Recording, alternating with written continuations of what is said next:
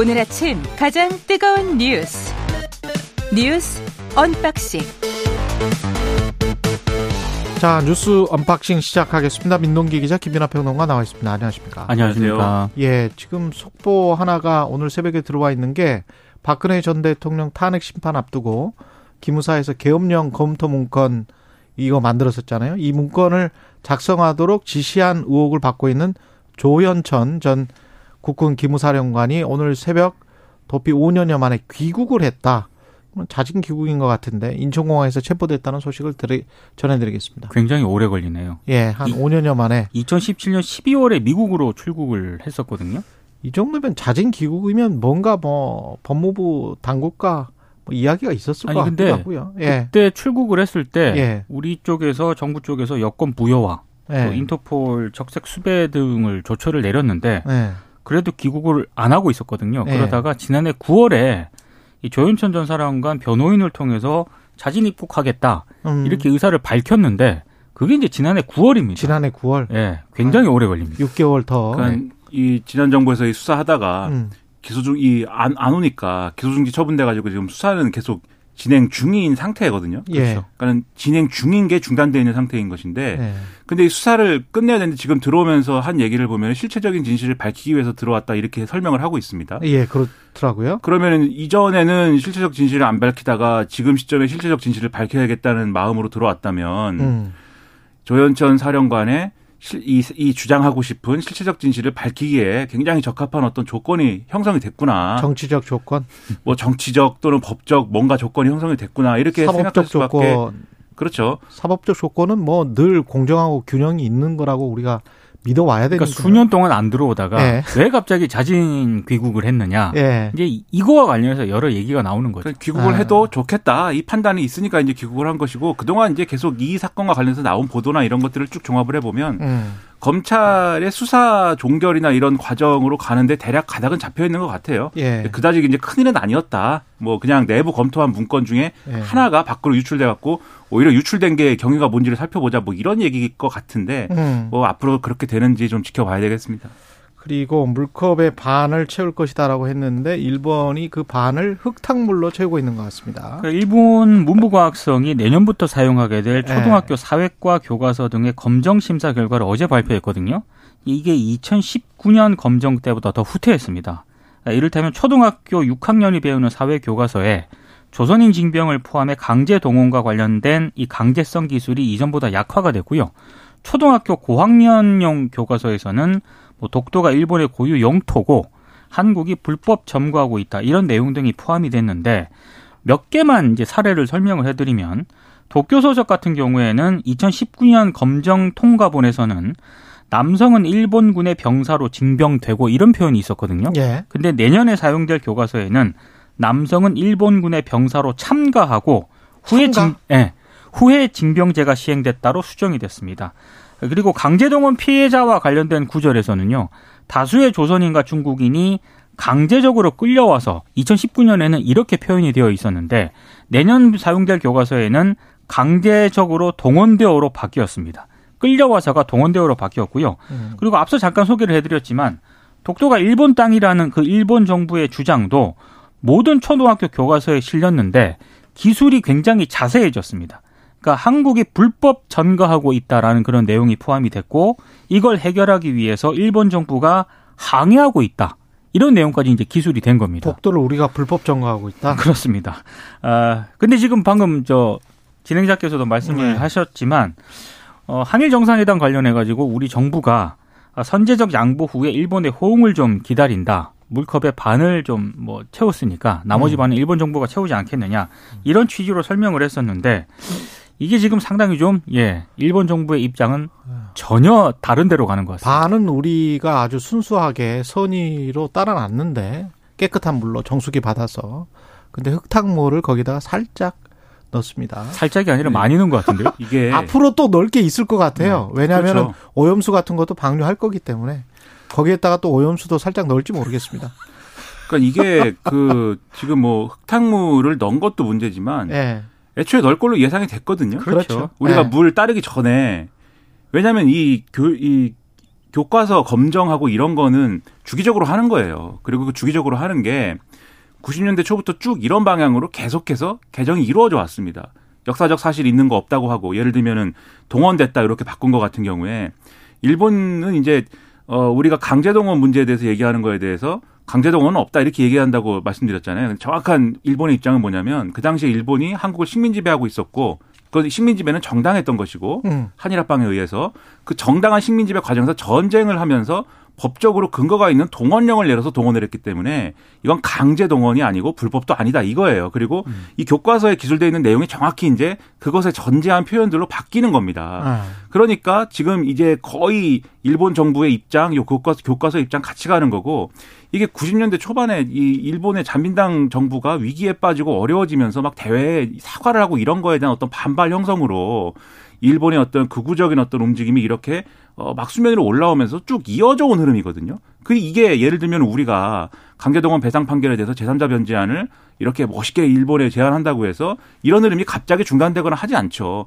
그러면 이것이 예상되면 과연 이전 이전 시점에 이 교과서가 이렇게 되고 뭐 독도 얘기하고 이러기 이전 시점에 과연 그러한 해법을 그러한 형태로 일본에 얘기하면서 이것은 어떤 큰 양보이고 일본의 화답이 있을 것이다. 이렇게 얘기하는 것이 올바른 어떤 전략이었냐 상당한 의문일 수밖에 없는 것이고 오히려 지금 윤석열 정부가 일본하고 관계를 풀어야 되겠다라는 점에서 그러한 이제 연장선에서 그러한 해법이라면 그러한 프레임 안에서의 해법이라면 오히려 역사 문제와 현실적인 문제는 분리하자라고 계속해서 얘기를 하면서 설득하는 게 필요했을 텐데 예. 그게 아니라 순진하게 우리가 크게 양보하면은 많이 올 것이다. 오늘 조선일보 사설을 봐도 조선일보 사설 내용이 일본은 절대 그런 나라가 아니다입니다. 일본은 절대 그런 나라가 아니다. 그렇죠. 어, 떤 나라입니까, 일본은? 일본은 예를 네. 들면 뭐 사설에는 그렇게 써 있지 않지만 예를 들면 어떤 외교의 어떤 주고받고식에 더 민감하고 왜냐하면 군사적인 어떤 압력 수단이 그동안 없었기 때문에 예. 주고받 주고받기식 외교에 더 민감하고 아니 외교라는 게 원래 주고받는 거예요. 그렇죠. 근데 오죽하면 라틴어부터 피드앤 프로라는 게 있고 지금도 뭐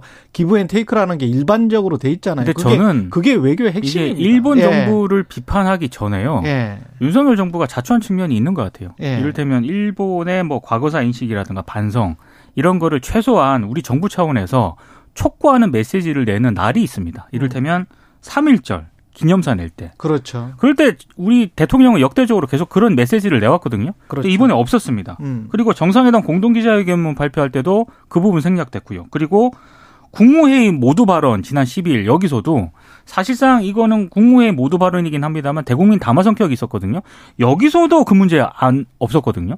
그러니까 이런 부분들에 대해서 자꾸 메시지가 우리 정부 메시지가 빠지다 보니까 저는 이런 측면이 좀 자초한 측면이 있지 않나 그러니까는 이런 지적도 받을 것 같습니다. 모든 외교가 다 그런데도 특별히 일본이 그럴 수밖에 없는 게 다른 국가들의 경우에는 별도의 수단, 어떠한 이제 지정학적인 어떤 군사력에 의존한 어떠한 움직임이라는 옵션들이 여러 가지가 있잖아요. 근데 일본은 아베 신조 정권이 집단적 자위권 행사 가능하게 사실상 해석 개헌하기 이전까지는 그 옵션이 없었던 거거든요. 그러다 보니까 문구 하나하나 이것을 국제법 위반이다라는 어떤 주장, 요 주장 하나로 모든 걸 돌파했어야 되는 그러한 처지였기 때문에 더더욱 어디가 양보했다고 해서 우리도 양보한다 이런 개념은 성립을 안 한다는 거예요. 일본 외교라는 게. 그래서 변호사식 외교다 뭐 이런 얘기도 하고 문구 하나하나에 집착하고 이게 변화된 맥락이 뭐다라는 거에 대해서 자기들의 이득을 계속 주장하는 그런 것이 이미 알려진 사실인데 왜 우리는 전략을 이렇게 짰느냐. 그 논란이 앞으로도 커질 수밖에 없고 또 이런 얘기가 또 나올 겁니다. 또 나올 때마다 이 얘기를 하게 된다. 음. 그런 점에서는 외교적인 어떤 이득의 차원에서 봐도 상당한 실책이다라는 거죠. 국민 감성적으로도 이게 어떻게 보면 36년 동안 학폭을 당하고 그 학폭 피해자나 그 자녀들이 가해자에게 야, 제발 좀 가- 사과의 에, 마음을 좀 가져주라. 그렇죠. 사과의 마음을 가져주고 좀 근신 좀 해라. 라고 애걸하거나 부탁하는 상황 같아서 이게 진짜 참담한 거죠. 음. 이, 이런, 좀 모르겠습니다. 일본이 기본적으로 좀 뭔가, 아, 그, 극우적인 생각을 가지고 있는 사람들이 많지는 않겠지만, 그런 쪽으로 우리가 또 오히려 몰고 가는 게 아닌가. 그 사람들이 그, 그 생각이 마치 정당하다는 것처럼. 교과서에까지 이렇게, 이렇게 돼버리면 어떻게 되는 건지 모르겠네요. 예. 방미를 앞두고 외교 안보 라인 잇따라 이제 교체를 하는데 이게 좀 이상 이상하죠. 그러니까 지금 어제도 예. 이 소식을 전해드렸는데요. 예. 의전 비서관, 외교 비서관이 최근 잇따라 교체가 되지 않았습니까? 예. 그래서 어제 동아일보가 김성환 국가안보실장도 교체될 수 있다. 이렇게 보도를 했다고 전해드렸는데요. 예. 이 보도 내용에 대해서 대통령실 쪽에서는 사실과 다르다 이렇게 선을 그었습니다. 그리고 음. 김대기 비서실장도 어제 오전에 이제 참모들하고 티타임을 가졌는데 동아일보 보도에 대해서 사실 무근이다 이런 입장을 밝힌 것으로 일단 전해지고 있는데 근데 그럼에도 불구하고 어, 계속 지금 여진이 좀 이어지고 있는데요. 오늘 여권 고위 관계자가 또 일부 언론과 인터뷰를 했는데 외교안보팀이 보고해야 할 걸 안 하고 안 해야 할 것을 보고하는 등의 혼선이 있어서 윤석열 대통령이 질책을 했다. 어, 하지만 김성환 실장을 경질하겠다는 뜻은 아니다. 이렇게 얘기를 했습니다. 음. 그럼 도대체 보고해야 될 것을 안 했던 게 뭐냐? 여기서 이제 나오는 게 블랙핑크하고 레이디 가가 얘기가 지금 계속 나오고 있거든요. 예. 그러니까 이게 미국 국빈 방문을 기념을 해서 뉴욕 카네기홀에서 이 블랙핑크와 레이디 가가의 합동 공연을 미국 쪽에서 아마 제안을 좀 한 것 같습니다. 이게 질 바이든 여사가 이거 여기에 상당히 관심이 많다라고 합니다. 근데 이게 제안을 했는데 이 행사를 사전 조율하는 과정에서 보고가 누락이 됐고 어, 동아일보 오늘 보도에 따르면은 이게 다섯 차례 이상 어, 이 주미 한국 대사관 쪽에 등에서 미국 측의 요청을 받아서 대통령실에 어, 전보 등을 보냈는데 예. 여기에 대해서 상당히 외교 안보 라인이 대응이 더뎠다. 음. 그래서 이제 이런 내용들이 누적이 돼가지고 어 뭐 비서관, 의전 비서관 다 교체가 되고 김성한 이제 에, 국가안보 실장 실장까지. 교체설까지 나온 것 아니냐. 언론 보도를 종합하면 대략, 대략 이런 상황입니다. 여러 가지 썰들이 지금 나오고 있는 것 같습니다. 예. 그러니까는 뭐 돌아다니면서 평론가가 듣는 소문만 버전이 막 네 개 다섯 개씩 되는데 음. 근데 그래서 정확한 설명이 이제 필요한 겁니다. 이 동아일보 보도를 보면은 그러니까 지금 말씀하셨듯이 국빈 만찬 행사 하자 그런 거 다섯 차례 무응답했다는 거는 그러니까 제가 어제도 그 말씀드렸는데 이건 구조적인 문제가 있는 거다라는 생각을 할 수밖에 없어요. 어떤 다 외교 전문가들인데 이 사람들이 그렇죠. 그런 실수를 하는군요. 그 이게 만약에 이제 뭐 대통령실의 해명을 믿자면 예. 그렇죠. 근데 이게 실수라면 그럼 뭐, 뭐 어떤 성격인 거냐. 예를 들면은 블랙핑크랑 레이디 가가가 합동 공연을 하도록 합시다. 만찬 행사에서 어. 잊어 일부러 잊어버리려고 해도 잊어버릴 수가 없는 얘기예요. 이거는 그리고 블랙핑크 핑크가 나온다는데 블랙핑크 레이디 가가도 가가. 레이디 가가. 레이디 가가도 예. 세계적인 가수가 레이디 가가 좋아해요. 예. 예, 국빈 만찬 이게 한다는데 이거를 잊어버릴 수도 없는 일이거니와 예. 다섯 차례를 제안했는데 이거 무응답했다는 거는 예. 그냥 실수의 영역은 아닌 거죠. 최소한 거기에 써 있을 거 아니에요. 블랙핑크 레이디 그렇죠, 가가 그렇죠. 확 눈에 띌 것 같은데. 최소한 예. 이런 일이 이런 일이 만약에 발생해서 나중에 점검해 보면 이런단 말이죠. 이 네. 사람들이 아 그거는 저쪽에서 하는 줄 알고 아 아니 당신들이 하는 거 아니었어? 이렇게 싸우는 구도이거나 아니면은 근데 그렇게 싸우는 구도라고 하면 얼마나 그런 부처간 칸막이 또는 이 같은 외교 안- 그 국가 안보실 내에도 얼마나 이제 뭔가에 손이 쳐져서 뭔가에 담장이 있어서 서로 뭔가 공유가 안 된다는 상황. 근데 이 사람들이 다 외교부 출신들이란 말이죠. 아, 그래서 좀 오늘 예. 중앙일보 사설이 외우고 싶은 사람들인데. 중앙일보 사설이 뭔가를 알, 알고 있는데 예. 좀 시사를 좀 하고 있는 것 같아요. 뭐 예. 어떤 부분이 있냐면 뭐라 그랬어요? 대통령실 주변과 정치권에서 예. 해외 일정과 관련해서 부속실 측과 외교안보 쪽 실무자 간에 빚어진 마찰이 잇따른 경질 원인 가운데 얘기가 뭐 원, 원인 가운데 하나가 아니냐 이런 부- 얘기가 돌고 있다는 겁니다. 중앙일보뿐만이 아니고 경향신문도 비슷한 이야기. 어제 사설에서 얘기를 했습니다. 행정관 이야기를 했죠. 그렇습니다. 예. 행정관하고 비서관이 이 문제를 가지고 갈등을 빚었는데 예. 결국에는 이제 교체가 된 건 비서관이다. 음. 이런 부분이 있고 또 하나는 박지원 전 국정원장이 또 언급한 내용인데 이걸 또 중앙일보 사설이 언급을 했더라고요. 그러니까 외교안보실 권력 투쟁에서 김태호 국가안보실 1차장이 사실상 장악을 했다. 그래서 이 갈등 때문에 김태호가 제일 세다. 예. 국가안보실장 밑에 있는데 사실 그렇습니다. 예. 상관이 교체되는 설까지 불거지고 있다. 뭐 이런 얘기들이 지금 지금 현재 상하 예. 관계가 아니다. 거의 대등한 입장이다. 어제까지만 하더라도 떠도는 얘기였는데 예. 에, 이게 어제와 오늘 이제 신문에서까지 예, 이 부분이 언급이 될 정도로 상당히 내부가 좀 심각한 것 같습니다. 아. 저는 제가 드린 말씀을 좀 더 정리를 하자면 그래서 여러 파워 게임설이 나오는 거예요. 그래서 예. 지금 김태우 1차장하고 김성환 실장하고 사실 노선상에 그런 큰 차이 없거든요. 음. 자기가 갖고 있는 생각의 노선상의 차이는 없습니다. 그런데 일하는 과정에서 뭔가 내부에 파벌이 형성되고 알력 싸움이 있고 이러지 않으면 이런 상황은 어렵다 보기가 이런 생각이 첫 번째로 들고 이게 그러면 국가 이 외교 국가 안보실 내부 차원이 아니라 다른 부서 지금 말씀하신 부속실이라든가 부속실은 이런 데는 예를 들면 대통령의 일정이라든가 또는 뭐또 다른 어떤 과정의 의전이라든가 이런 걸 챙기는 부서인 것이고 그렇죠. 예, 예. 지금 국가안보실은 다른 건데 그게 어떤 사안에서는 협업이 되고 논의가 돼야 되지 않습니까? 그것도 안 되는 것이고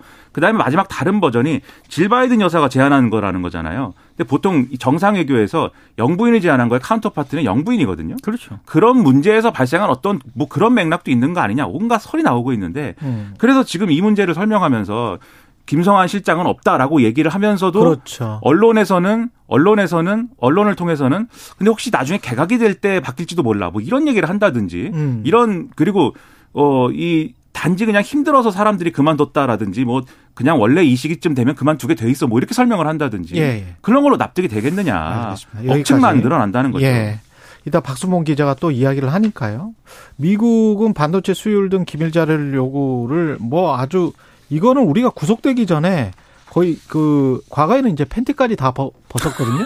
검사를 쫙 하기 위해서 뭐 거의 그런 식이에요 지금 뭐 그러니까 지난 구속, 시켜 버리는 거예요 지금. 아니 그러니까 지난달에 예. 반도체 보조금 신청 기준을 밝힐 때부터 예. 뭐 현금 흐름, 예상 수익을 포함한 재무 계획서를 요구를 했잖아요. 예. 이게 독소 조항이다라는 비판이 제기가 됐는데 어, 더 요구를 하고 있습니다. 그러니까 한마디로 이제는 반도체 생산과 공장 운영은 물론이고요. 회사 경영 전략에 대한 데이터까지 모두 내놓으라. 근데 이게 더 황당한 게 예. 31일부터 보조금 신청서를 접수를 받는데 31일부터 예, 어, 이거를- 남았네요. 이 민감한 정보를 엑셀, 엑셀 파일 형태로 제출을 하라는 거고요. 여기서 그치는 게 아니고 어, 지금 뭐 내부 수익률, 부채 상환 지표, 반도체 만들 때 사용하는 화학 소재 이것까지 비용까지 적어내도록 했거든요. 아니 근데 이거는 어떤 거는 예측을 해서 내야 되는 거기 때문에 지금 맞습니다. 당장 정확한 것도 아니에요. 이건 네. 어떻게 지금 당장 가공해서 내는 게 막막할 것 같은데. 그러니까는 쉽게 얘기해서 예. 예상된 본인들이 각 사에서 예상한 수익 이게 과대 추정되면 안 되고요. 그럼 예. 혼납니다 미국한테 과대 추정하면 혼나고 기업 판관비까지 내라 그랬어요. 네, 연구 맞아요. 개발 비용, 네. 마케팅 비용. 그- 완전히 기밀 아닙니까? 과대 추정하면 혼나고 예. 그다음에 그 과대 추정한 거 하면 안 되니까는 어 일반적으로 추정을 해야 되는데 그 추정한 거보다 만약에 이득이 훨씬 더 많이 나왔다. 그럼 보조금 토해내야 되고 그리고 이것도 다 예상 판매 가격, 수율 이런 것들 공장 가동률 이거를 다 지금 공장을 짓기도 전에 예상해서 내라는 거 아니에요. 그리고 맞아요. 수, 수율이라는 거는 이 반도체 산업에서 사실 기술적으로 얼마나 이 회사가 그렇죠. 완성된 기술, 네. 고도의 기술을 갖추고 있느냐를 판단하는 핵심적인 어떤 지표이고 음. 이 지표의 근거까지 내야 되는데 그걸 내는 것 자체가 영업 기밀을 주는 것이고 서로 몰라요. 더 불안한 거는 예. 미국 정부에 받아서 예. 삼성이나 이런 데서 받아가지고 인텔이나 맞아요. 그렇죠. 네. 마이크론 테크놀로지나 그렇죠. 주면 우리가 알아? 그렇죠. 모르잖아. 그러니까 너무 내년 재선을 위해서 네. 아, 이거 말도 안 되는 지금 좀 무리한 무리, 무리합니다 정말. 맞습니다. 거의 강도, 바이든 강도입니다. 칼만 안 들었지 이거 뭐 바이든은 너무한 거예요. 네 뉴스 언박싱 민동기 기자 김민하 평론가였습니다. 고맙습니다. 고맙습니다. 고맙습니다. KBS 1라디오 최경영의 최강시사 듣고 계신 지금 시각 7시 40분입니다.